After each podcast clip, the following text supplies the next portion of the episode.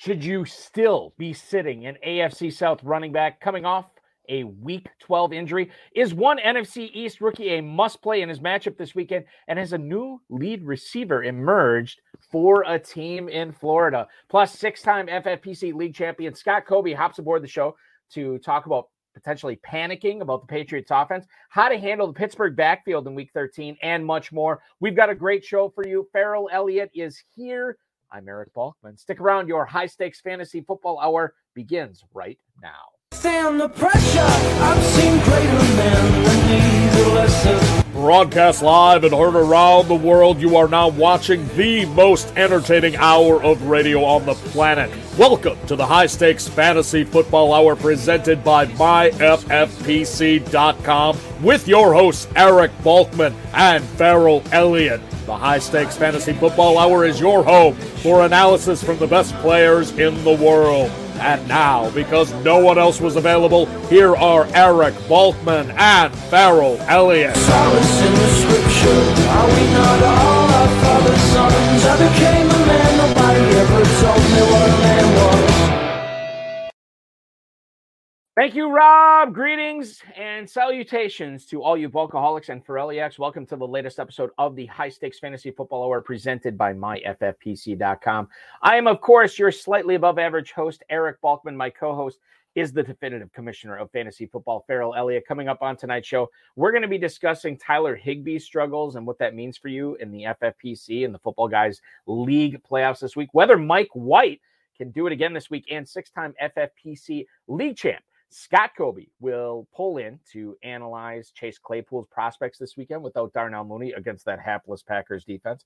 And Jelani Woods, what is he going to do against the Dallas Cowboys, if anything, this weekend, and much more? Uh, if you want to connect with us on Twitter, you can do so at HSFFHour. I am at Eric Balkman. You always check out the Kentucky Fantasy Football State Championship at KFFSC.com or at KFFSC official on Twitter. Post on our Facebook page at Facebook.com slash HSFFOR2. If you want to connect with Scott Cobe, tonight's guest, he is at SJCobe1. That's SJCOBE1 on Twitter. Email the show at high stakes fantasy football at gmail.com if you have any questions for us send them in now. We'll try to get to all of them, all the tweets, all the emails, and the fantasy feedback segment later on in the show. Thanks to our audio engineer, my best friend Bryce, and of course our producer and audio engineer. Uh, sorry, my audio engineer and my best friend Bryce, and our producer and mutual friend Rob.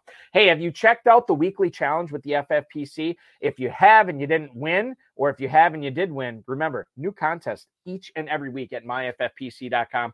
There is no draft. There is no salary cap in this. You just choose the 10 players you want if you want to play without kickers and defenses. You choose the 12 players you want if you want kickers and defenses and just ride them out. All you have to do is be in by Sunday at 1 p.m. Eastern time and you are in the contest. Only one player per NFL team. There are no stacks. There are no hookups. There are no any uh, you know, any quarterback, wide receiver, quarterback, tight end tandems. One player per team. That's what makes it so maddening and so much fun. More importantly, $35 to enter or $200 to enter. If you want to play in the uh, 30 team format, please do so. 100 team format, hey, that's a lot of fun.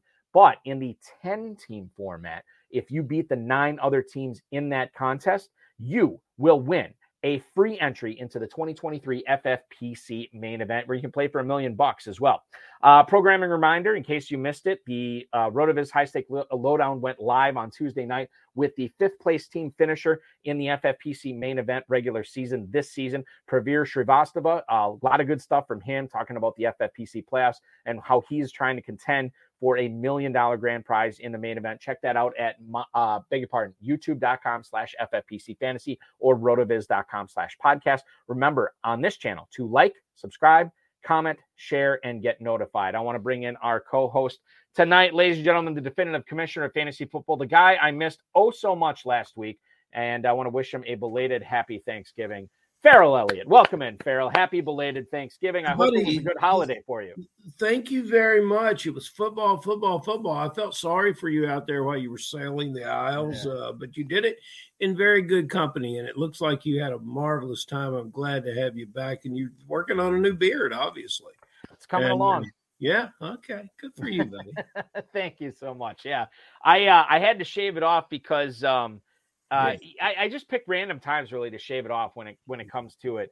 And uh, now that it's off, it's growing back now, and I'm sure by uh, our Christmas episode coming up uh, three weeks from today, uh, it will be a Santa Clausian level uh, Mm-hmm. beard coming up, no question.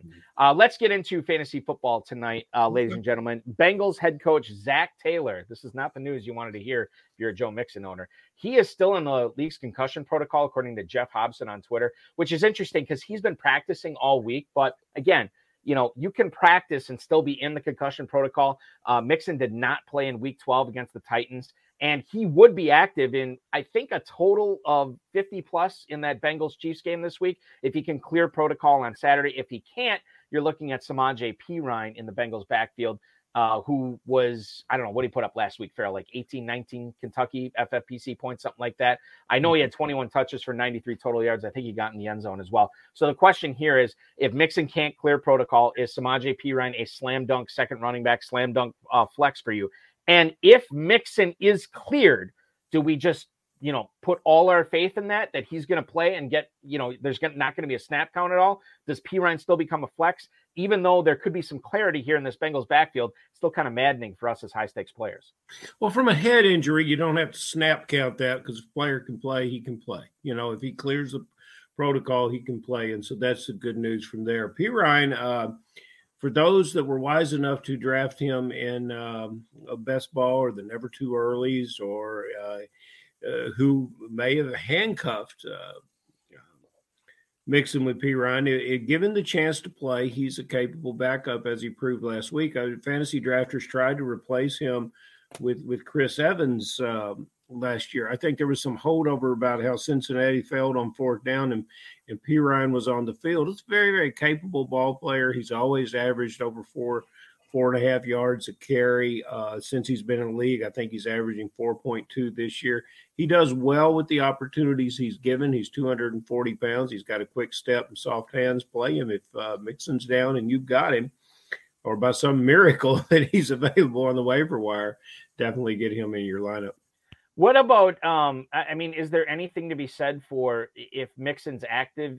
Does Perine still enter the flex possibility, or if you think Mixon is going to be active, um, he's going to get the lion's share of the touches. No, Mixon plays. If Mixon plays, Perine goes to the bench. Got it. Okay. Uh, Jaguars head coach Doug Pederson Ooh. this week said Travis Etienne is quote good to go. Uh, this according to John Oehser on Twitter, covers the Jaguars. Uh, yes. Etienne was practicing in a limited facility or capacity, beg your pardon, all week after he hurt his foot in Baltimore. Remember, the Jaguars said that he was cleared to return that game. However, Doug Pederson wanted to play it safe. This is a guy who already had a significant foot injury. They decided to keep him out for the remainder of the game, despite Etienne saying he wanted to go back in. Uh, he gets the Lions uh, defense this week, which is bad. The third highest EPA against the run this year. Pederson said Darrell Henderson is probably not going to be active against Detroit if Etienne is able to play. JaMycal Hasty, obviously, you want to make sure you still keep him on your roster because I would imagine he would be the guy you'd want to start if Etienne's not going to go. I think he's going to go. The question is, Ferrell, again, same thing with Mixon. Are we concerned with the snap count with Etienne? If you have him in your FFPC league playoffs, your Kentucky playoffs, your your football guys playoffs, do you just feel fully confident that if if Etienne's active, you're going to play him and you're not going to be worried about a snap count? Right. Yeah. A partial Etienne is better than anything else that they can bring, especially since Henderson is not available. I'm not a big uh, believer in Hasty as a fantasy football player. You know, he's five foot eight, 200 pounds, and that puts him in the same weight class as Henderson. But sometimes when we're trying to separate players and, and you know, when we're thinking about the depth chart at Jacksonville for the upcoming season, considering everything stays the same, you have to tip your hat to college scouting once in a while. Henderson was a third round draft pick. Hasty, uh, an undrafted free agent. I'm glad to see him in the league, and he occasionally has explosive plays but I don't believe that uh, Hasty is going to do anything for us fantasy football. And you know, we got a head coach here that's got a variety of running back issues. Pederson, he never had that in Philly, did he? We always knew who to start when he was up there. But you know what? Here you start Etienne. Um, a couple of questions uh, in in the uh, in the chat room tonight. We're going to start off with our man Broward Bravado.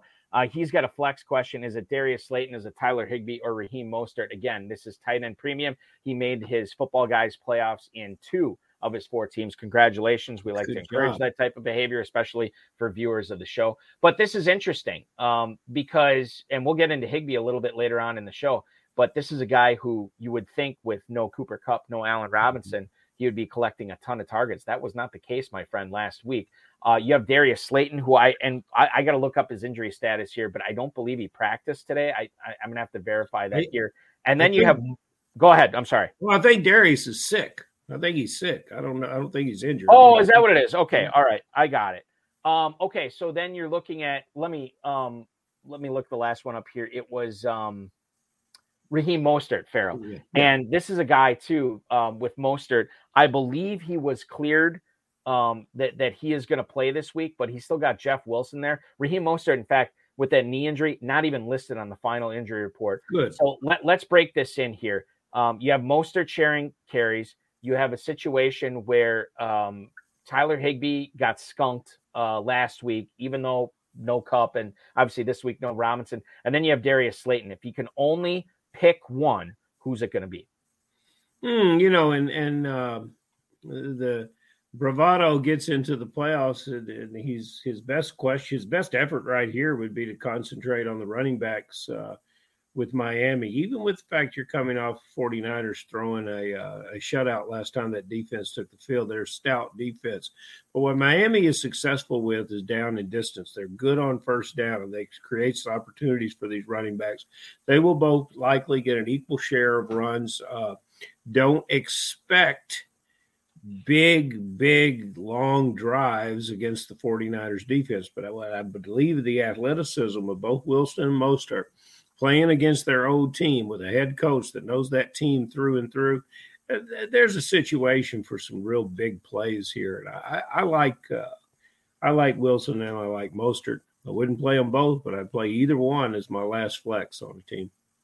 Um, okay, and then the other one that Broward asked for here um, in uh, his uh, his football guys players championship playoffs. I have to scroll up and get it. Thanks for all the YouTube um, uh, chats tonight or comments tonight. Raheem Mostert or Isaiah Pacheco, who is going up against the Cincinnati Bengals. You can only pick one. Who's it going to be? Um, if I have Pacheco and he, he's close to playing, I'm probably so passionate about this player, and I've been waiting for it all year that I'm going to play Pacheco. That's the most difficult question he's got. Uh, if I have, if, if I want to play Mostert on one team, then Pacheco might get the nudge on the other. It's very, very close. Mostert, though, uh, a, a great veteran player playing against the team that brought him into the league. I like the story. Um, yeah, it's a tough one. It is a tough one. I'm gonna, yeah.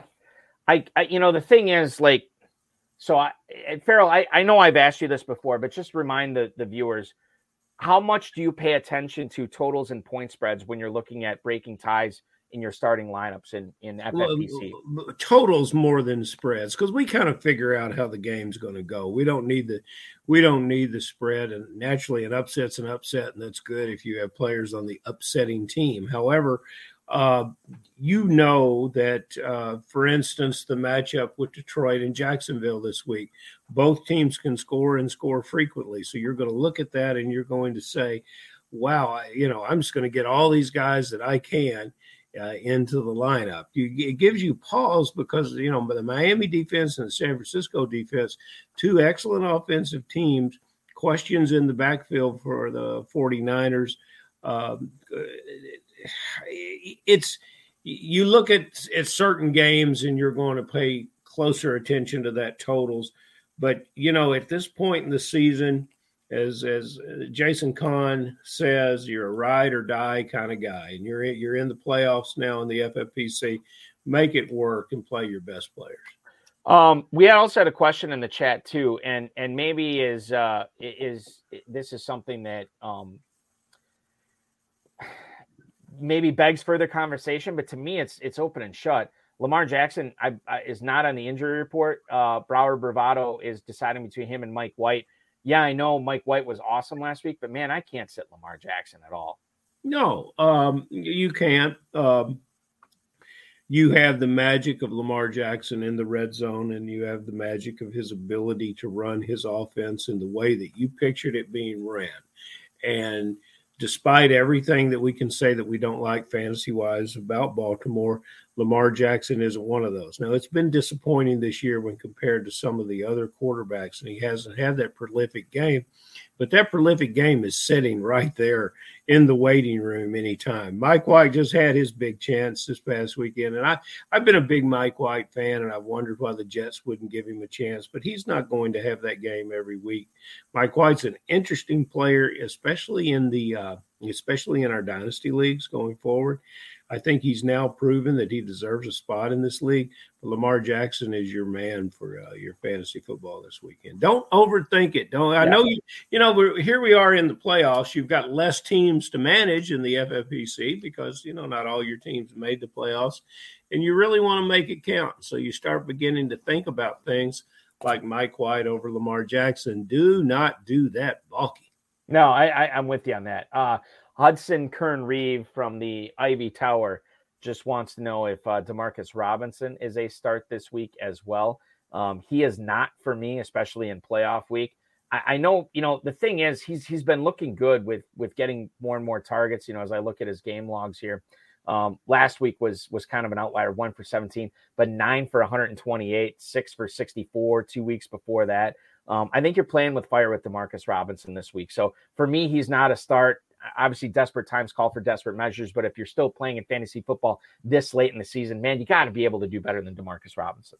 You you have to, and just because you're picking on him now, Balky, because he's a former Raider, I see what you're doing there. You're throwing that out, and, and, and by the way, I, I don't know how to get a conversation. We're talking about we're talking about Samaje Perine and and Hasty on a week when uh, uh, Josh Jacobs proved that he is not only number one running back in the NFL, but uh, the number one uh, producer in uh, line of scrimmage yardage or yards from line of scrimmage. So that's just I just want to throw those things out there about the Raiders. If we keep talking, we can get to Mack Hollins. What was the question? Oh yes, look, uh, Lamar is overthrowing this player now. They seem to be on the same page. They're not on the same page anymore. And when Lamar hits him in the chest, guess what? Demarcus hasn't been catching it. That'll lead you to a one and seventeen. There's a reason why he's no longer a Raider. There's a reason why he was no longer a Chief. And if he's going to continue to be a big influence and hold his job in the NFL, he's going to have to start catching the few passes that are rationed out to him uh, for the Baltimore Ravens. But I tell you, man, he gets open. Uh, you could do worse. I, I would have to choose between uh, Demarcus and uh, Donovan Peoples Jones, perhaps uh, this weekend, and that's it's mm-hmm. a it's a tough one with what you don't know about uh, Peoples Jones and Watson. But in in in that case, and and the competition that they have on the field, I'm probably going to go Peoples Jones. So you know, all these decisions are difficult, but just I think what you've seen in the last few weeks, like our our guy that asked us about Higbee, uh, Mr. Bravado. Uh, the, you know, you're compromised at quarterback, and you're you're terribly compromised at quarterback. Higbee Higbee's no longer even in the uh, uh, no longer even in the consideration of the conversation. So sometimes the, the players around uh, around you will will get you there. You know? All right, I'm a you know, and if you if you ever want to get on this show and you can't get on it, do what I do in emergency situations, Balky. Just use your phone. it's, it's, it's the agent's answer to everything is use your phone. Yeah, it's you true. Know, you know, just just use your phone. Um, so we got a um we got a um uh, question in on Facebook tonight from Steve Diaz. I'm assuming this is Damian Pierce and and not Alec Pierce. Um, oh, it's got to be Alec Pierce. You know. No, I think it's I think it's got to be Damian Pierce. No, okay. Okay, so let's figure this out. So we'll do two Pierces: Damian Pierce, Alec Pierce, or Gus Edwards. Rank them, Ferrell. For me, I'm going Damian Pierce, Gus Edwards, and then Alec Pierce. Yeah, that's exactly what it is. Damian Pierce, Gus Edwards, and Alec Pierce, who runs routes to nowhere and looks good doing them. Someday he's going to be a player. Uh, indeed, he is. Indeed, he is. Um, I hope that helps out. Uh, by the way, uh, Kern loves uh, Donovan Peoples Jones this week. I think I'm going to be forced to start him in a Kentucky Fantasy Football State Championship mm-hmm. championship mm-hmm. game, which I'm not a fan of. I'm already behind the the eight ball with I, I think Fozzie. Um, actually, uh, Jeremy Brock is is ahead of uh, myself and the Dizzle sharing a team there, but we'll see what happens there. Long way to go.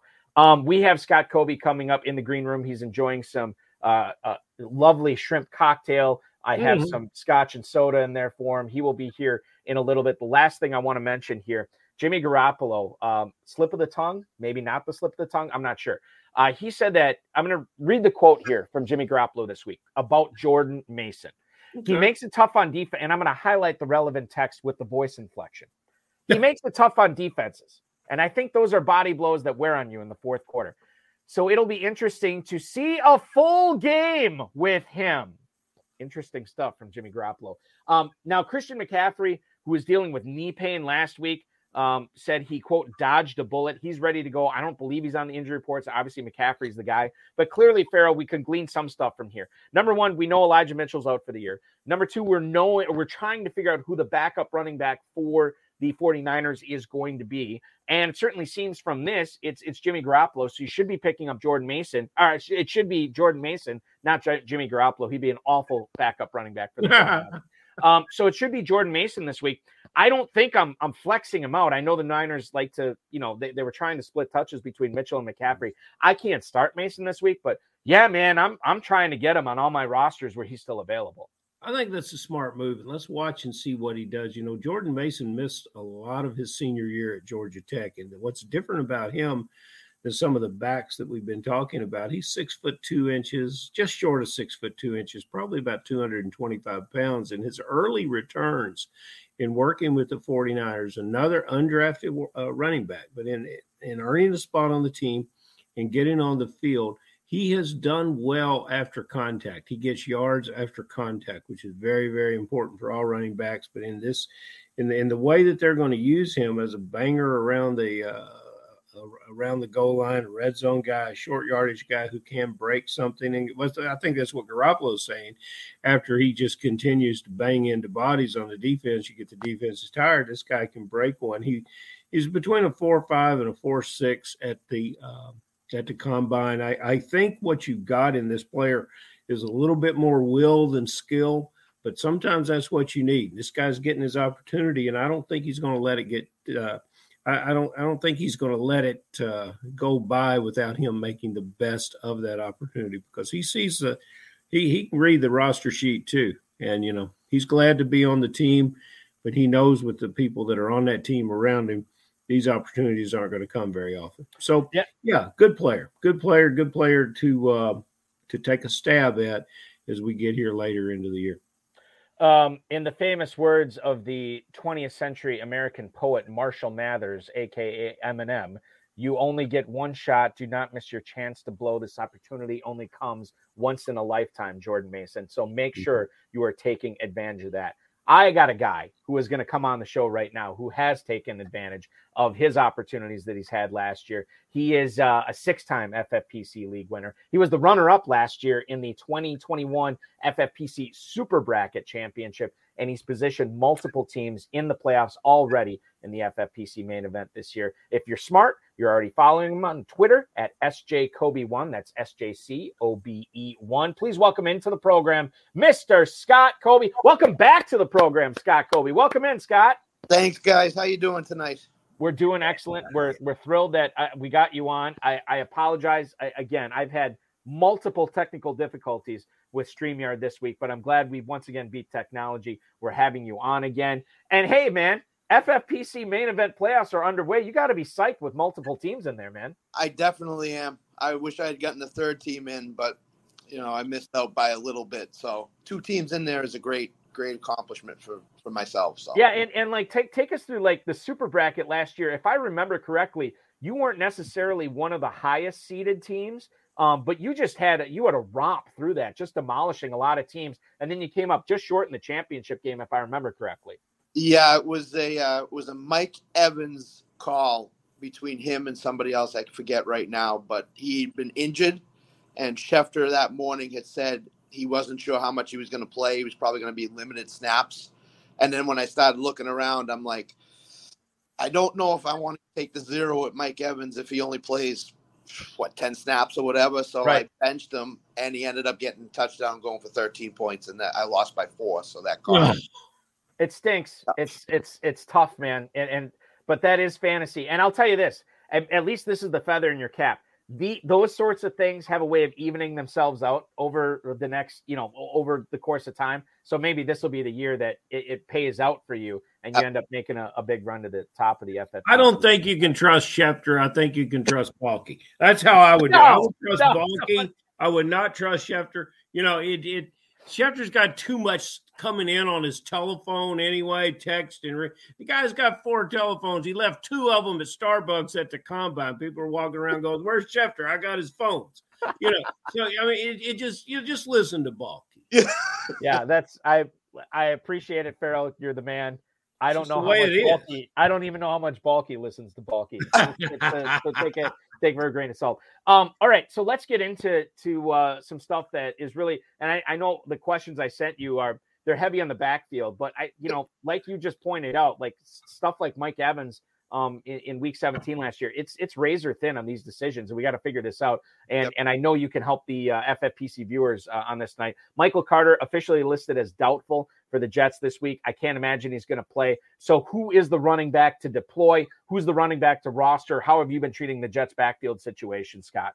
So it's gonna. I think it's gonna be a split where Ty Johnson gets the passing downs work, and and Bam Knight gets the running downs work. I think Saleh basically pointed it out after the game Sunday. He said that were, he he ran really hard, really well, and that he was going to have a role going forward for the rest of the year. So, if you believe in what Robert Saleh says, it's going to be uh, Bam Zonovan Knight as the lead back for the Jets, and then Ty Johnson's going to sprinkle in in the passing downs role. So if you could only start one of those guys, would you rather start the guy getting the volume in in Zonovan Bam Knight, or would you rather start the pass catcher in Ty Johnson? It's Zonovan Bam Knight because if he, he gets 19 to 22 carries, goes for 75 yards and a couple of touchdowns, and you leave him on your bench. I mean, you paid a hefty price to get him in waivers this week. A lot of people did, so you, are gonna yeah. play him, especially if you miss like a James Conner or a D'Onta Foreman this week. So put your put your actions where you put your money. You know, it it uh it, it's interesting. Uh, the, the, have you always pronounced it Kobe? Kobe? Kobe? It's pronounced both ways. It's usually yeah. Kobe. So, yeah. well, I'll switch it to Kobe. That's what I go by. You know, it, it is typical, but I mean, it's a, historically, it's it's a great name. It's not only, you know, it, it, it's biblical. It comes from you know the uh, it comes from Jacob, and it's it's also there. There's a group in in uh, astronomy, a, a, a, an area of wisdom, and they call themselves Cobes, and, and it's fantastic. It's I will say this, Ferrell. I will point this out. Little known fact here. Um, it used to be there used to be a basketball player in the NBA. God rest his soul, Kobe Bryant, but he went by Kobe Bryant um, yeah. after he found out Scott Kobe, uh, Scott Cobe's uh, incredible ascent uh, through the high stakes fantasy football industry. He became Kobe Bryant after that. He went by Kobe. Scott Listen, changed all that. Everybody, everyone tips their hat to fantasy football success, uh, including uh, in, including all professional athletes and definitely all NFL players. And you know, I watched the game last night with great interest, and I, you will hear people talking about uh, is James Cook taking over the backfield in New England? And I, you know, I'm using this great new analytical tool called the box score. And last night I used it and I saw where they both got the same amount of carries. Now, Cooks was featured more in the passing game, but I think if you look at Buffalo, what I love about this team is if a player has the hot hand, he gets the ball. We've yep. seen it with uh, it with McKenzie. We're always going to see it with Diggs, but everyone else on the team, uh, we've seen it with Dawson Knox from time to time, and we see it with the two running backs. It's fascinating to want to be in business with Buffalo Bills.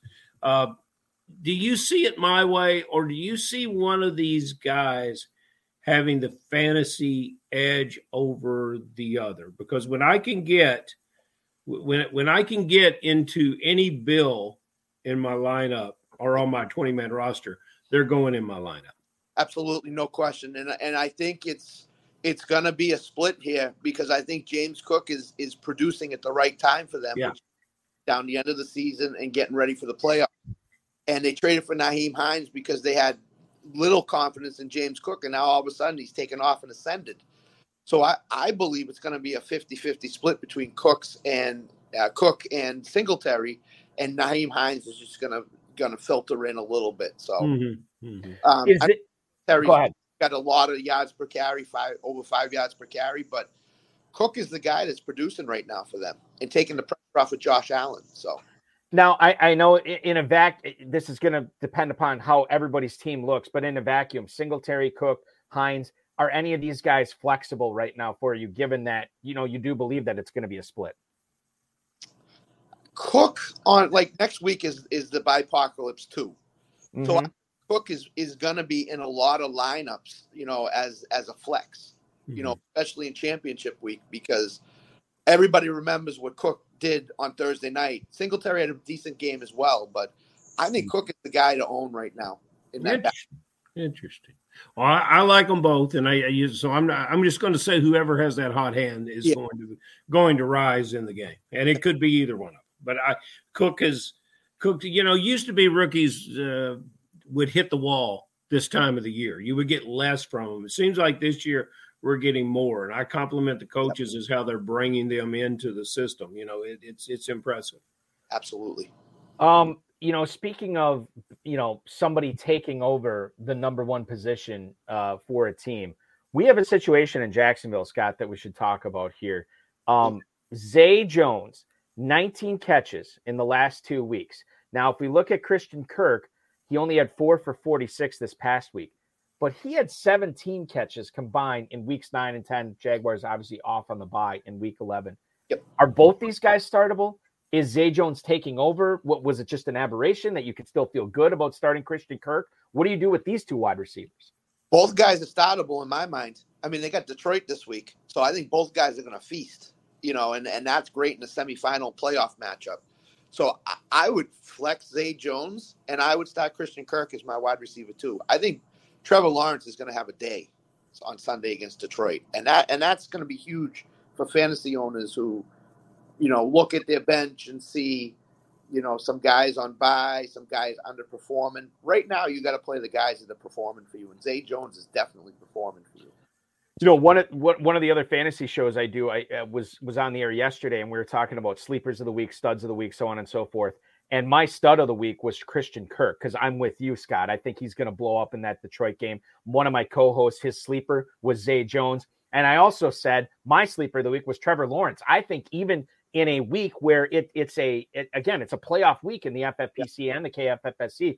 But man, I'm telling you, Trevor Lawrence is not a bad start, even in one quarterback leagues. I like him quite a bit this week. Uh, the Jaguars and the Lions, that game kicks off at 1 p.m. on Sunday. Right now, the Lions are a one point favorite, but the total is 51 and a half. That is just what you want to see if you have any Jaguars, if you have any Lions in that, uh, for sure. And speaking of the Lions, Ferrell has a question about the back. Yeah, the, before I get to the Lions, uh, were you aware that Josh Jacobs is one of the number one running backs in all of NFL and leading in yards per scrimmage and, and of all players? And I just wanted to make sure that you. Who's he playing for next year, Ferrell? I, I don't know, but right now he's playing for the Ascendant. Uh, Las uh, Vegas, Raiders. Raiders. I just wanted. To, it, it's really not a, a Raider question, but I just, I just loved walking around Planet Hollywood and seeing that Josh Jacobs was dropping to a uh, a seventh round draft pick, and I could have doubled him up with Jamaal Williams, and how I wish I did because I wasn't absolutely aware that Jamaal Williams is plus 700 yards. And I think if he is not the leader, he's damn well close, the leader in rushing touchdowns in the NFL. And I think that's what we want for our Jacksonville players, who I mightily agree with you guys. And, and Balky is. Balky is fanning the flames for Trevor Lawrence, and I would say, yeah, it's about time. And I, uh, you know, I'm just praying that that Detroit can score the ball, and Jamaal Williams is is the guy that's been scoring it. And someone so someone called me about week six or seven and said, "Who should I start, this player or Jamaal Williams?" And you know, when you don't own a player, sometimes you're not as hip to everything that he's doing. And uh, I had to think about it a minute. Unfortunately, I went to Jamaal Williams. Jamaal Williams every week start. Is that right, my friend? And Yeah. how do you balance that with Swift? As now we understand that Swift's getting healthy. So he's off the injury report, but I have no trust in Swift at all. I None at all. I've drafted Jamaal Williams all over the place. My home leagues, FFPC, every place that I could draft him, I drafted him because I, I could see a scenario where Jamaal Williams was going to take over that backfield and was gonna was gonna outperform D'Andre Swift because D'Andre Swift gets hurt every year. All So right, I have a little bit of I have a little bit of trust in D'Andre Swift, but I have a, a, a boatload of trust in Jamaal Williams because he gets the ball down at the ten yard line. So he Are you genuinely a trusting fellow? I usually am. I I hear you talking about playing fantasy football a lot of different places. You did not mention the KFFSC. Can where are you from with this pleasing accent of yours? Boston. I love it. You know, could you find Kentucky on a map? Yes, I We got something to talk to you about then, my friend. Because we, we got to have you down here. We need somebody from Boston playing here in the KFFSC. I know uh, my my the guy that got me into the high stakes. One of the guys he plays KFFC and he raves about it. He loves it. So It's- Oh it's yeah, a who lot of is fun. that? Anthony Venuti. Oh, we love Oh you. yeah, absolutely. Yeah.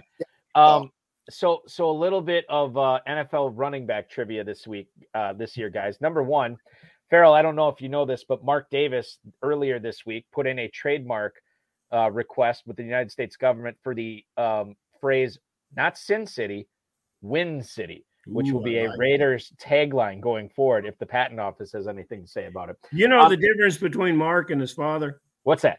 Al wouldn't have asked for permission. Yeah, He yeah. just would have done it. Always Just just out- yeah, it, you know. yeah, just does it. Yep. catch up with that stuff later. um, tied in the NFL right now for fourth place in rushing touchdowns is uh, Ferrell's Josh Jacobs and the rookie KW3. That's Kenneth Walker. They both have nine. In third place, it's Derrick Henry with 10. Second place, Nick Chubb has 12. And a guy in first place leading the NFL in rushing touchdowns. His previous career, uh, his previous season high in his career was four back in 2017. Shout out to Jamaal Williams, who is leading the NFL with 13 rushing touchdowns. this sweet year, guys. is. 13 rushing touchdowns. Absolutely insane. Good for him. Um, I, I want to flip this now. Scott, are you a being in Boston? Are you a Patriots fan? I'm not a Bill Belichick fan, but I am a Okay. Fan. All right. I guess that this is a good question. If it, the question should be, are you a Matt Patricia fan? Because last night we saw Mac Jones, and we all saw the tweet today um, where he had some choice words for Matt Patricia. And Yep. who knew that having a, a guy, a defensive coordinator, a guy with a defensive background, calling offensive plays, who knew it wouldn't turn out well? I never saw that coming. But he had some choice words on the sideline for Matt Patricia. Kendrick Bourne actually called out the coaching staff as well um, about the play calling. And, and, and I gotta wonder.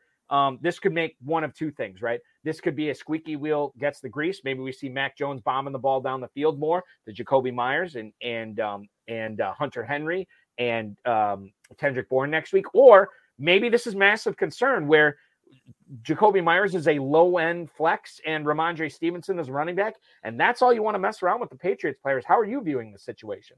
That's all I want to mess around with. Kendrick Bourne's been in the doghouse since since training camp, and I don't know why. And I, I I think it was I heard rumor that he was late to to a meeting, and that's a Bill Belichick special. If you're late to a meeting, you go right in the doghouse. So yeah, Rhamondre Stevens and Jakobi Meyers to a lesser extent are it for me. Mac Jones has just regressed because of Matt Patricia and Joe Judge. So those are the two guys that I, I would stake my my uh, fantasy playoff life to. Um, we have a question from. Oh, wait a minute. Hold on. This might not be a starter sit. I, I beg your pardon. I think I'm I I misspoke. So Dave the Dizzle Gerzak. Now, Scott, you play Dynasty, so this is good. Yes. Dynasty Superflex. Would would you rather which side of the trade would you have? Would you rather have Russell Wilson or would you rather have Geno Smith? Dynasty Superflex. Geno Smith. Geno Smith. See, now I answered Geno right away too, and I thought it was a starter sit this week, eh, which you know to me it's Geno, no question. Absolutely. But now for a dynasty thing, I think I'd still say Geno Smith. Ferrell, is that how you would fall in on it as well? Oh hell yes, Geno Smith, and I, I don't have any other commentary because Hudson Kern Reeve is putting commentary here, and he's using words that I don't recognize. I hate when he does this. So I got to look it up Yeah. where I can see what he's talking about. But yeah, it's Geno Smith, guys. I believe that um, I believe that it may be closer to over for Russ than any of us imagine. Yeah, certainly not not that the Denver Broncos imagine because they're going to be paying that piper for a while uh, as well. Just really, uh, you know, and and I brought this. We don't need to rehash it. We got we got other questions to ask. It Fair wants to ask about Ja'Marr Chase here in a little bit, but I, I will say this: like these are the tales as high stakes players that we look at. Um, how did we miss out on this Denver Broncos offense? How did we screw this up? How did we how did we think that Russell Wilson was was going to inject life in this and make Courtland Sutton and Jerry Jeudy super relevant, get a good tight end out of it. Um, obviously, the Javonte Williams injury didn't happen, but this is something that we will explore all offseason, trying to figure out we you know how to not make that same mistake again and and just certainly certainly depressing however anybody who drafted bengals this year ferrell is singing a different tune. You know, and, and we were talking about Travis Etienne. I think this is a quick question. Yeah. Uh, you know, if- you we're going to start at the end because uh, we think whatever we can get from him would be better than a lot of other running backs available across the league. I I, I wonder if guys uh, that this this concept of uh, adopted from baseball pitch count or snap count is even legitimate in a player like uh, Ja'Marr Chase because once he gets on the field, if he's producing, he's not going to come off the field. Competitors like this, you can't get them off the field. So I think this is my question is really a non question. Chase plays, Chase is in your lineup. Hundred percent, There hundred. Because the guy could, Burrow could throw two passes to him, and he could get ninety-five yards and two touchdowns. And it's just like your Mike Evans example from last year when you were listening to Old Boy when we should have been listening to Balky. Balky, right? Yeah, right yeah always. Hundred percent. So But- dumb. okay Goes. If the Bengals are playing Ja'Marr Chase, he starts for my fantasy team. Yes, sir. Yes, sir. That's and that's the adage that I go by. So Yes, sir. All right. Let me throw this at you. I brought this up with Matt Ward from Brodo Fantasy on the Better Sports Network, High Stakes Fantasy Football Show on Wednesday. We were talking about Ja'Marr Chase. Yep. What if you're in this situation? What if you have Ja'Marr Chase, but you also have Tee Higgins, Christian Kirk, Davante Adams, Courtland Sutton, Juju Smith Schuster? Okay. And you also have at running back Josh Jacobs, um, James uh, James Conner's on by. Jamaal Williams. So okay, yeah, I don't have Jamaal Williams. So no, this is this is a KFFSC team where I have really good receivers on it. So I guess Yeah. at that point you're still playing Chase, right? You're playing Su- you're playing Chase over Courtland Sutton. You're playing Chase over uh, Juju Smith Schuster. Oh. And would you play Chase over Christian Kirk? No. Yeah. No. Uh It's tough. Eh, That one's close at least. That's- Okay. I think Kirk's gonna have a huge day against Detroit. So that's Oh. a tough Okay. Well, either way, then I'm still sitting uh, Smith Schuster and Sutton then Yeah. over Chase. Yeah. Okay. All right. So then forget it. I screwed up. It was not. It was. I don't not- know about you, Mr. Cole, but if I had a roster like that, I'd be embarrassed to, you know, I would just, I would just not want people to know I had that kind of luck going. It, it's it's no. This is a dynasty team. So this is. This has been- oh, okay. This has been Uh, blood, sweat, and tears, Ferrell. of I see. one It's up. been Yeah. built with care. right. Yes, a lot of love, built with a lot of love, tender, tender care, some sugar, spice, nutmeg on that one. It's Yeah. it's it's a fine souffle right now. It is a souffle. Yeah. that's a great team. A lot of trades happened, I think. Um, it did. Yeah, it's it's true. Um, so Najee Harris. Now I didn't see the practice report today, Scott, but he said he's ready to go. He's going to play. Right now, if you have. So now here's the other thing is like I have another couple other leagues in Kentucky where I've actually been benching Harris because he's just been so bad this year. Is there something to be said for Jaylen Warren as a flex this week, or if is it is it a situation where if Harris is active, you can't really afford to pay play Jaylen Warren at a flex this week? you can't really afford to play Jaylen Warren because what if Najee plays the whole game? I mean, these backfield situations are so tenuous right now. I mean, you paid all this money to get Jaylen Warren, you paid all this money to get uh, the San Francisco running backs, you paid all this money to get Zonovan Knight, Ty Johnson. I wouldn't play Warren. I I would be too afraid in a playoff atmosphere, semifinal atmosphere, that he's going to come up well short of what you hope he's going to come up with. So I, I probably would not even play Jaylen Warren. How do you feel about Najee Harris this week, then, Scott? Very, very tenuous on him too. And you guys aren't even talking about Benny Snell. Yeah. when he got Okay, well, throw to Benny Snell in that too. Yeah, he- he's he's another Kentuckian. Yeah, I, I would try to avoid it if I could. I really would. I because Najee plays, he could go out in the first quarter like Josh Jacobs with his Right. cap. Uh, Jaylen Warren, you put in your lineup, and you got to hope Najee doesn't play a lot. Benny Snell, you put in your lineup, you got to hope Najee don't play a lot. So I, you got to avoid it. You're watching the game with one eye. Yeah, absolutely, absolutely. Because in the mm-hmm. semifinal matchup, you're going. This guy's got tw- is up by 20 points, and I got to hope Jaylen Warren gets like 15, and somebody else gets like 10. It's hard. It's hard. I would avoid it. I just mm. would. Um, we got a question from uh, YouTube here. The uh, professor, Prof. Uh, Hudson Kern Reeve, wants to know: Is Christian Watson still a WR two this week? WR two to me means top twenty five receiver. And I don't know about you guys, but I've always believed touchdowns are fluky. And and I'm not. By the way, I'm not making this up. So obviously, we all know that Christian Watson um, had missed a lot of the season. Right? He had the concussion. He had the soft tissue injury. He had the knee scope in the off in the uh, after training camp. So if you now this is I know a stupid exercise, but it's still fun to bring up. With Christian Watson, what he's done so far this year in his limited time, um, he is on pace for it extrapolated out to a 17 game schedule, 68 catches. Okay, solid, whatever. Yep. 1500 plus yards. That's awesome. And 34 receiving touchdowns. 34 touchdowns for Christian Watson this year. That's what he's on pace for.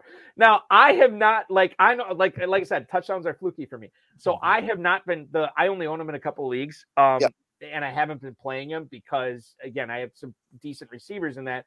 But but you know, the thing is like you know, you look at that play last week uh, against the Eagles where he catches that crossing pattern, takes it to the house. He just has immaculate speed. I, I can't predict something like that. Um, I would be fine starting him as my third receiver this week, but I mean, I don't know what's going to happen, and and and that's sort of where I'm at on Christian Watson. Scott, do you have any thoughts on on Christian Watson against the Bears this week? He's a wide receiver three or flex because it's the Chicago Bears. You see what the Jets and Mike White did to them last week. Right. Yep. Christian. Watson's going to do is going to is going to be phenomenal. I think he's going to probably get another touchdown. Probably going to get about 80 yards on, on five or six catches. So, yeah, he's in my lineup. If I have him, he's in my lineup.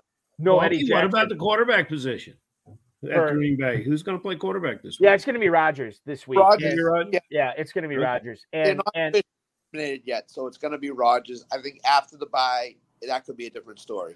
I, Well- you know, Rodgers has said publicly numerous times this year. He reiterated it uh, this past week that um, he wants to play until they're mathematically eliminated. And then he said this week, when that happens, he's going to accept it, or he's going to not accept it. You know, this is the Rodgers word games we always play. He's going to look at it with an open not a mind without bitterness or resentment.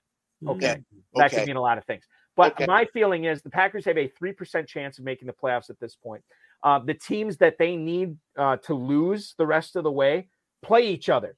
So this, it's not, you know, it's it's not, it's not working out that way. You know, like um, even ties don't help them. Um, so my feeling is the Packers are probably going to be mathematically eliminated. Maybe not this week, but next week. So when they come back after their week uh, 14 bye, it's probably going to be the Jordan Love show, and it probably should be the Jordan Love show. Um, I, I want to uh, to get here on uh, another uh, Jets question here. I think this is from Broward Bravado. Yeah, he wants to know, and, and guys, I don't really have anything glowing to say here. He wants to know what's the thing, feeling on Elijah Moore. I think he had two catches last week. One was a pretty big one, um, and, and he looked good on it. But I don't feel confident starting him. Scott, do you? No, not at all. I mean, yeah, he had two catches last week. Yeah, he had some yardage, but until I see him consistently do it, I can't put him in my lineup. I just Bra- Bravado just wanted to ask a guy from Boston about a jet. You know, because you're playing here, Bravado, you're playing here. You got here without us. You really don't need us to help you figure that one out. Although, although I needed it, I, I started Moore twice this year and got zero from him each time. You know, finally released him because I, said- I didn't want to be tempted. Bravado, that's the answer. You should release him. There's one more week of free agency too, actually. So go ahead, go ahead and release him. Then we You just know, need the, we need the Jets to release him then too, and then it'd be fun. how Come many?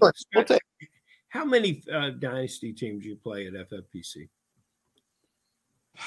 I have like eight, I believe. That's a good number. I, Yeah. I I went from zero to one, from one to three, and I'm probably going to eight this year. You know, Yeah. I, I'll try to copy you on that. When when Balky and I were talking early summer, we couldn't get by the fact that we didn't want to explore the second wide receiver position with Baltimore. We liked we liked Duvernay. We liked Porsche. Is it Porsche? Is it Porsche? Proche. James Okay. Porsche. James, it's South Carolina, right? So Yep. we, we like those players, and and then we felt real smart uh, because we gave it out. Nobody nobody listened, you know, but they, we did give it out, and uh, Duvernay two touchdowns in week one, and we think we are on our way. Yep. Now we're dealing with a player. He had one. He had one outlier game where he had seven targets. Uh, if you if you take targets, and Ba- Balky is always teasing me about talking about targets, so I'll talk about them tonight because there's no catches to talk about. So let's just talk Right. about targets. uh, he's he's averaging three targets a game. Yeah. Now help me out because dynasty, I'm, I tend to want to hang on to players too long. You're still hanging on to Duvernay. What do you see in this player uh, that keeps him on your roster? When I know you, I can tell by talking to you, you have depth, you have understanding of the depth charts in the league, and and and maybe there's other guys to tempt you with that roster spot. I see a talented receiver with upside. And usually my last receiver spot, and he's my last receiver spot, is geared toward in dynasty, especially not in redraft, but dynasty, is geared toward talented upside guys who could perform in the future. Lamar has been not great the last few weeks. So that's been kind of tempered. So my temptation to drop him has become more and more and to look for somebody else in that instance. But for right now, I'm keeping him and I'm hoping that Lamar gets on track here and Duvernay down the stretch has a has a decent Yeah. showing. I'm not looking to start him every week. I'm just looking for the upside that if I need something, it's there and I can just plug them in. That's sound logic, sir. I Yeah. appreciate that. Yeah, so that that's why in my dynasties that's my philosophy. Last receiver spot or last running back spot. like that. Like Mir White would be a guy that that I'm going to Oh, yeah. take at closely more and more um, because who knows what happens with Josh Jacobs? He should be in Vegas next year, but you never know. You never. Know. Yeah, that that's the thing too. Is um, I I had Zamir White on a lot of my because I waited. You know, I you know you always draft these you know high upside running backs in in the mid rounds or whatever. And I don't know what it was, probably about five or six weeks ago. I cut Zamir White off of all my redraft leagues, but Yeah. I still the dynasty leagues. I I still hanging on to him there. Just I, again until we see what happens with with the Raiders and what they're going to do with Jacobs and quite frankly what they could do in free agency or the draft. I mean, maybe Z- Zamir White's values neutered after that, but he's worth hanging on to right now. So if they're going to make that Win City pay off, they better hang on to Jacobs. Yeah, well, we'll see what happens. That the the free agent chase for Josh Jacobs in a league that has shown that unless you are the elite of the elite, you are not getting a massive contract. Exactly. Coupled with Jacobs' performance this season, it is going to be so. And I, you know, I know it's his livelihood and everything, but it's going to be so entertaining for us to watch this to see what happens, how NFL teams treat him, and the bidding war that may or may not happen with Josh Jacobs this offseason. He Before can't catch passes. Yeah, well, it, it- you know, that's the thing. It's like, um, I was talking 50 with, catches later, you know, he can't right, catch but, but here's the thing. So I was talking with Pravir Srivastava on the Road of His High Stakes Lowdown on Tuesday about this. He's in fifth place in the FFPC main event regular season, and I looked at his roster: Nick Chubb in the fourth round, Josh Jacobs in the eighth round, and I said, "Look, man, like I, I know a lot of uh, a lot of players devalue Chubb and Jacobs because they are not historically known as pass catchers, but at some point, he's like, he interrupted me. He's like, "Yeah, I know." And and when I I Josh Jacobs was never the plan in the eighth round. Nick Chubb was never the plan in the fourth round because I thought they'd be gone by then. Took it took him even though he wasn't in love with them. And now you look at Chubb. I just mentioned it, second in the NFL in touchdowns. Josh Jacobs absolutely crushing it this year. They look awesome. His team is awesome and positioned to win a million bucks too. So well, yeah, and then he discovered the box score, which will help you that the, analytical. the, score. the original Back to analytics, that. OG analytics, the box score. Back That- to that. Um, good stuff. uh, Scott, e- email here from Alan Piscataway, New Jersey. Is there any upside to Chase Claypool with Darnell Mooney out against Green Bay on Sunday afternoon? Thanks, Scott. That is Alan Piscataway. Thank you for the email. Thanks for watching. We certainly appreciate it.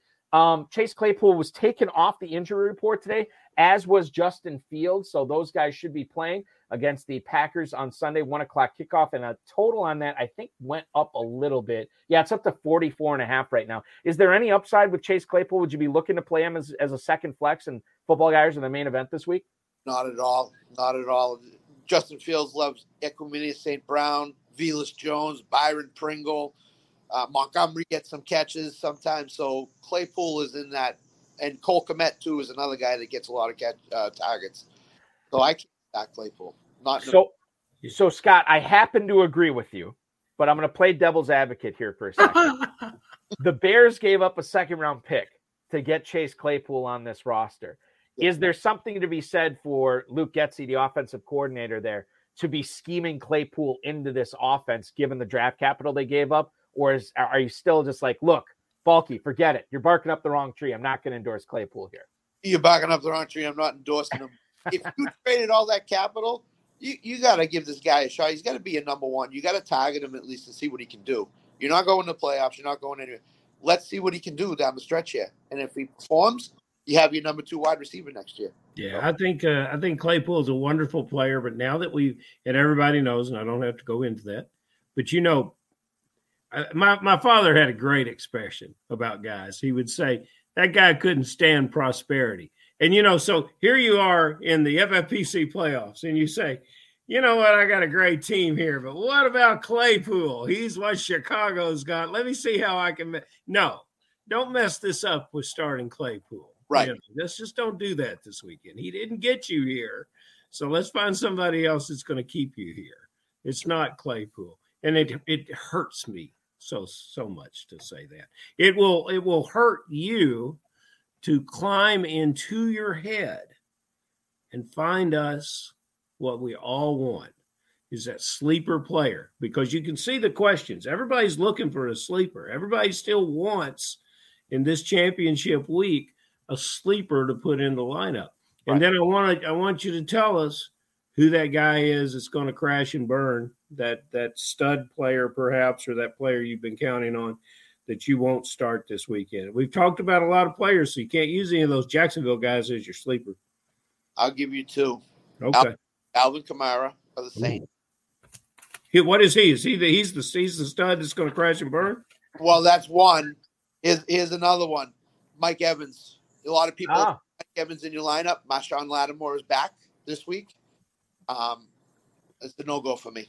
And Evans is coming off that big 5.0 performance last week. Absolutely, absolutely. People point that out to you. Well with them. If I have another receiver on my bench that, that I think is going to perform, a la Zay Jones, I'm putting them in over Mike Evans this week. I'm just doing it. And, uh, you know, another guy that could crash and burn is Jonathan Taylor. That's another. Yeah. He's been doing that. I don't know. He's pretty much ashes at this point. Yeah, but how many times he's crashed started, and burned this year? Started to, to ascend a little bit, but against Dallas this week, I think game flow and game game uh, play is going to dictate. Taylor might. Yeah, I can. I can go with that. Um, just as I, I thought maybe did I have an email on this? Maybe I yeah, I do have an email. As long as we're talking about Dallas and Indy, uh Chris in Plano, Texas. Um Scott, is Jelani Woods a must play this week against Dallas? Now, Jelani Woods did not practice Wednesday or Thursday. He did get in a limited practice this week, but he's coming off that big game against Pittsburgh, and it's tight end premium here.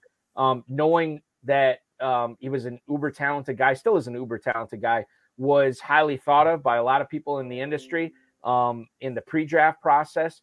Jelani Woods against the Cowboys this week in a tight end premium league. Do you have to find a way to get him in your lineup? Not at all. I, I, I wouldn't. I wouldn't. If you're uh, if you're risking your playoff life on Jelani Woods, good luck. I want to play.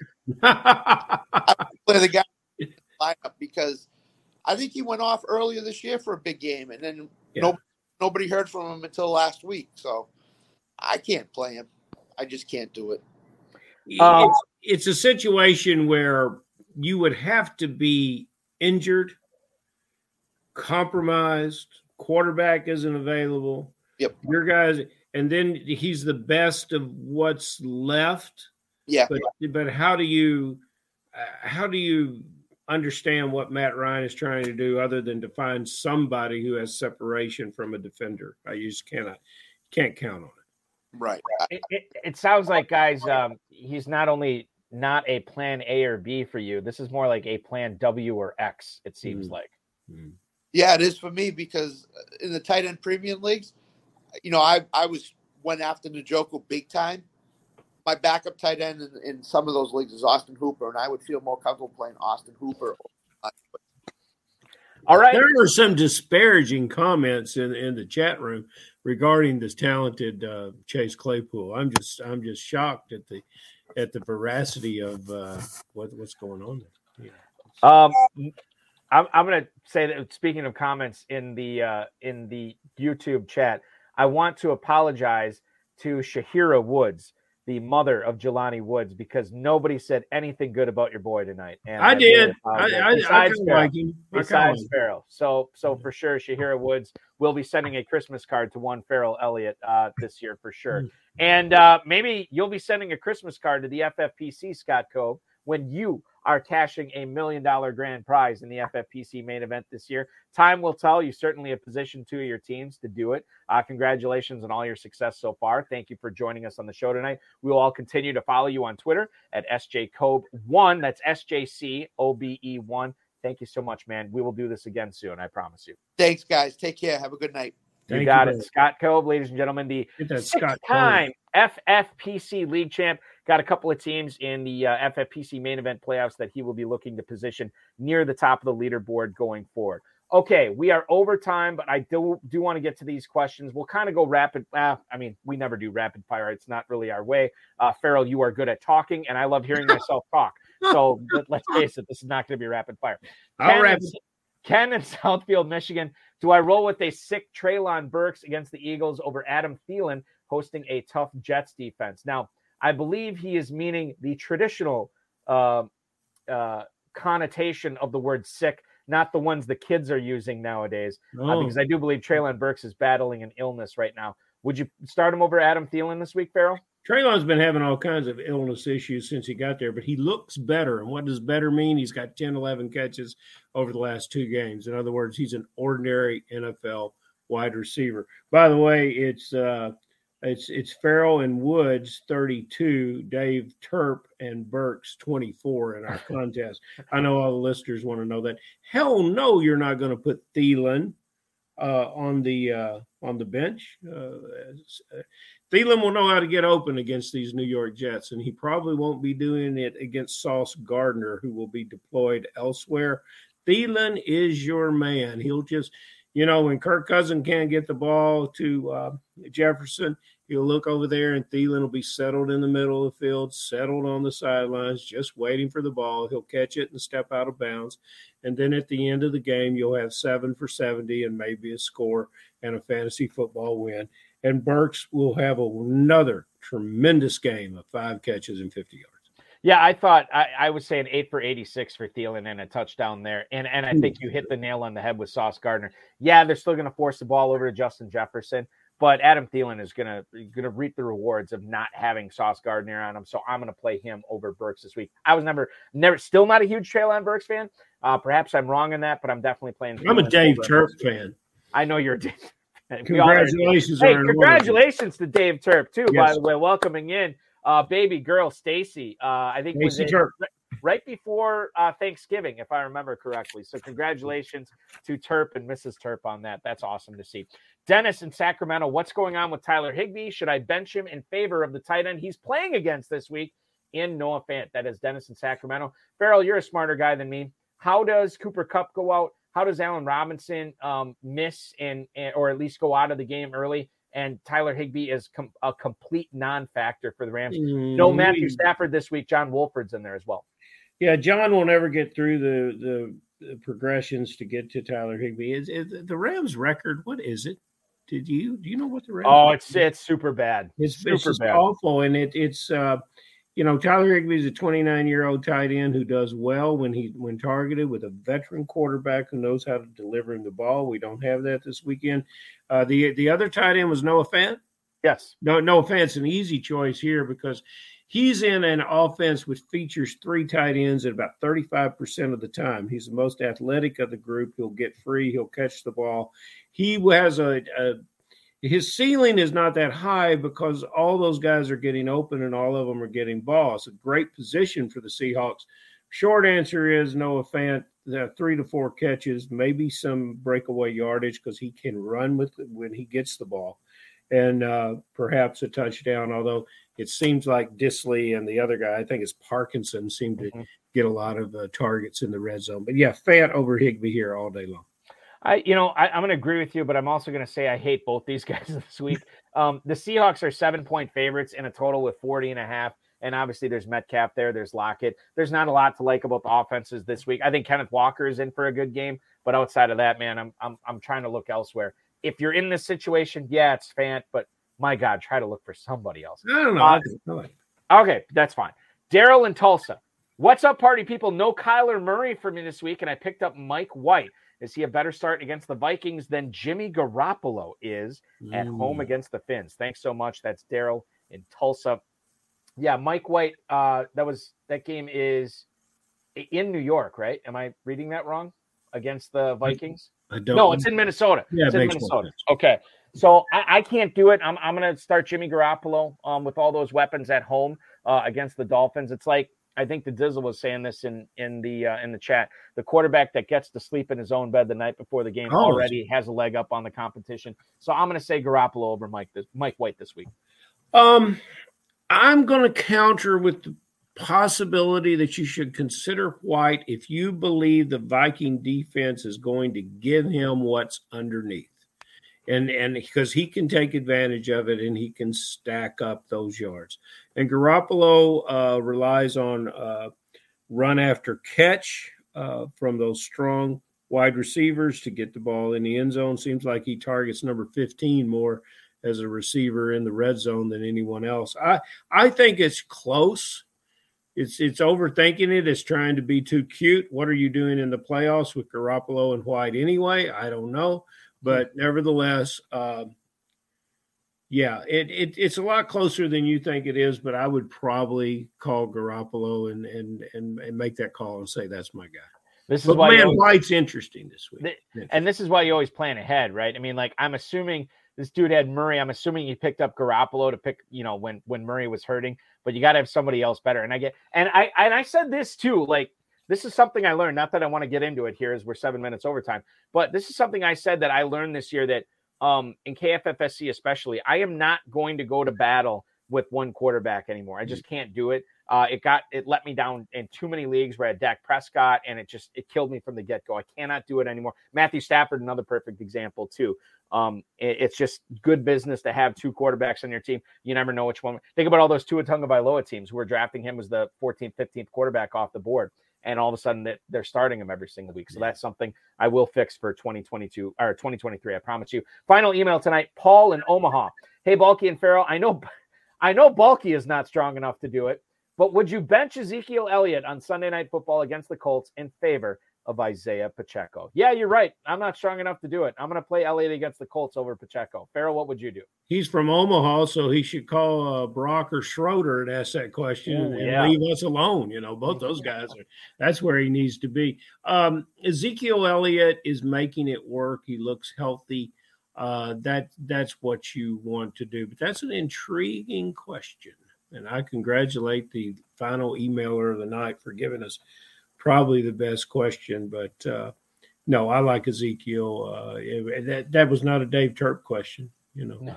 it, oh, it, Turp would take whoever was backing up the other running back and say you should start him too over Ezekiel. Still uh, waters run deep in Philadelphia. Exactly. You are right. Elliott, too, by the way. The Cowboys are 10 and a half point favorites against the Colts. So obviously a positive game script uh, for Elliott there. The Chiefs are only two and a half point favorites, and that the total is almost 10 points higher in that mm-hmm. Chiefs Bengals game. But but still, I and, and I know that um, you know there's people say, why how are you benching the starting running back on a nine and two team? Um, get uh giving away two and a half points. You got to find a way to get him in. I'm going to find a way to get him out. I'm going to play Elliott this week. I think uh, I'm with you. Obviously, Hudson Kern Reeve, our resident not only Ivy League professor but Cowboys fan, loves the uh, Ezekiel Elliott part of the equation here. He is starting Elliott as well. We certainly appreciate that, Kern, and I appreciate Ferrell Elliott hopping aboard uh, once again, spending his Friday night with me when he could be scouting all the players in this Pac 12 championship game that's going on between SC and Utah. SC, which is losing, by the way. Uh, so that'll be a fun way to end up uh, my Friday night here. Ferrell, thank you so much uh, for joining me. We will uh, do this again exactly 23 hours from now, next Friday, when we'll have another great guest and your shining face and great fantasy analysis. Thank you, Boggy. I want to tell everyone that listens next week that they will have another uh, commentary about how you have moved up the boards in various KFFSC contests, yeah. and you are planning your first trip of 2023 to be the KFFSC Super Bowl party and draft, where you have already uh, made your reservations and committed to attending. Fantastic.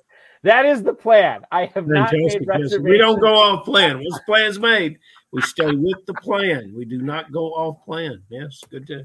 Ladies and gentlemen, what you're witnessing right now is is how the KFFSC has experienced exponential growth in the last 10 years and and continues to become one of the dominant forces in fantasy. We want football. you to be able to stand prosperity, Balky. You yeah. get down here for the Super Bowl. Right. Thank right. you.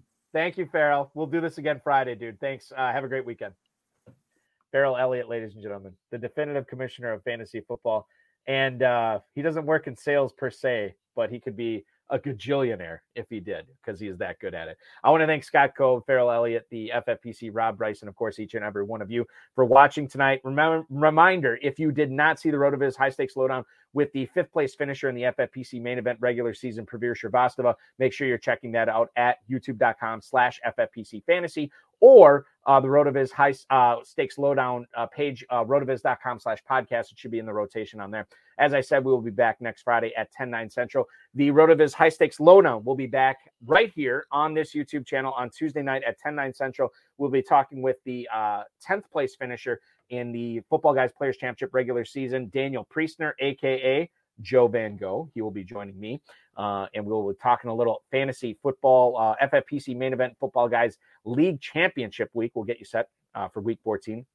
Reminder that the high stakes fantasy football show on the Better Sports Network goes live Wednesday at 10 9 Central, not only in the Better Sports Network app, but YouTube, Twitch, Facebook, uh, Twitter, all those. Uh, you can watch us live uh, 10 to midnight on Wednesday night. So we will take you all the way up to the midnight hour, myself and another great guest from the industry.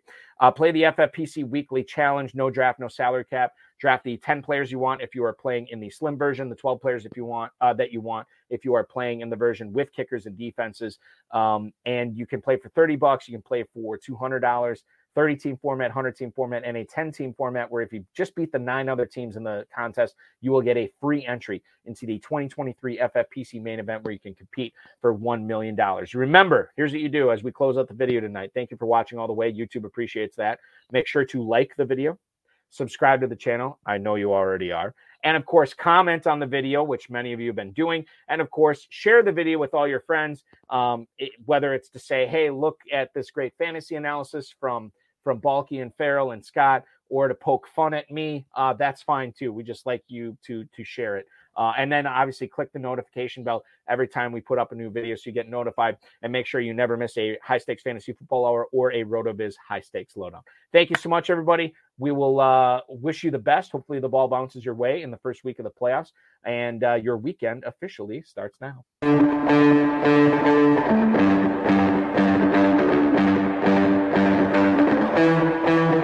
This has been another episode of the High Stakes Fantasy Football Hour presented by MyFFPC.com. It was broadcast live and was watched around the world. Balky and Ferrell will be back next week with more analysis, more interviews, and more advice from guests much smarter than they are. Thanks for watching, and we'll talk with you again next week. As the uh Dizzle just pointed out in the YouTube chat right now, Utah just scoring another touchdown.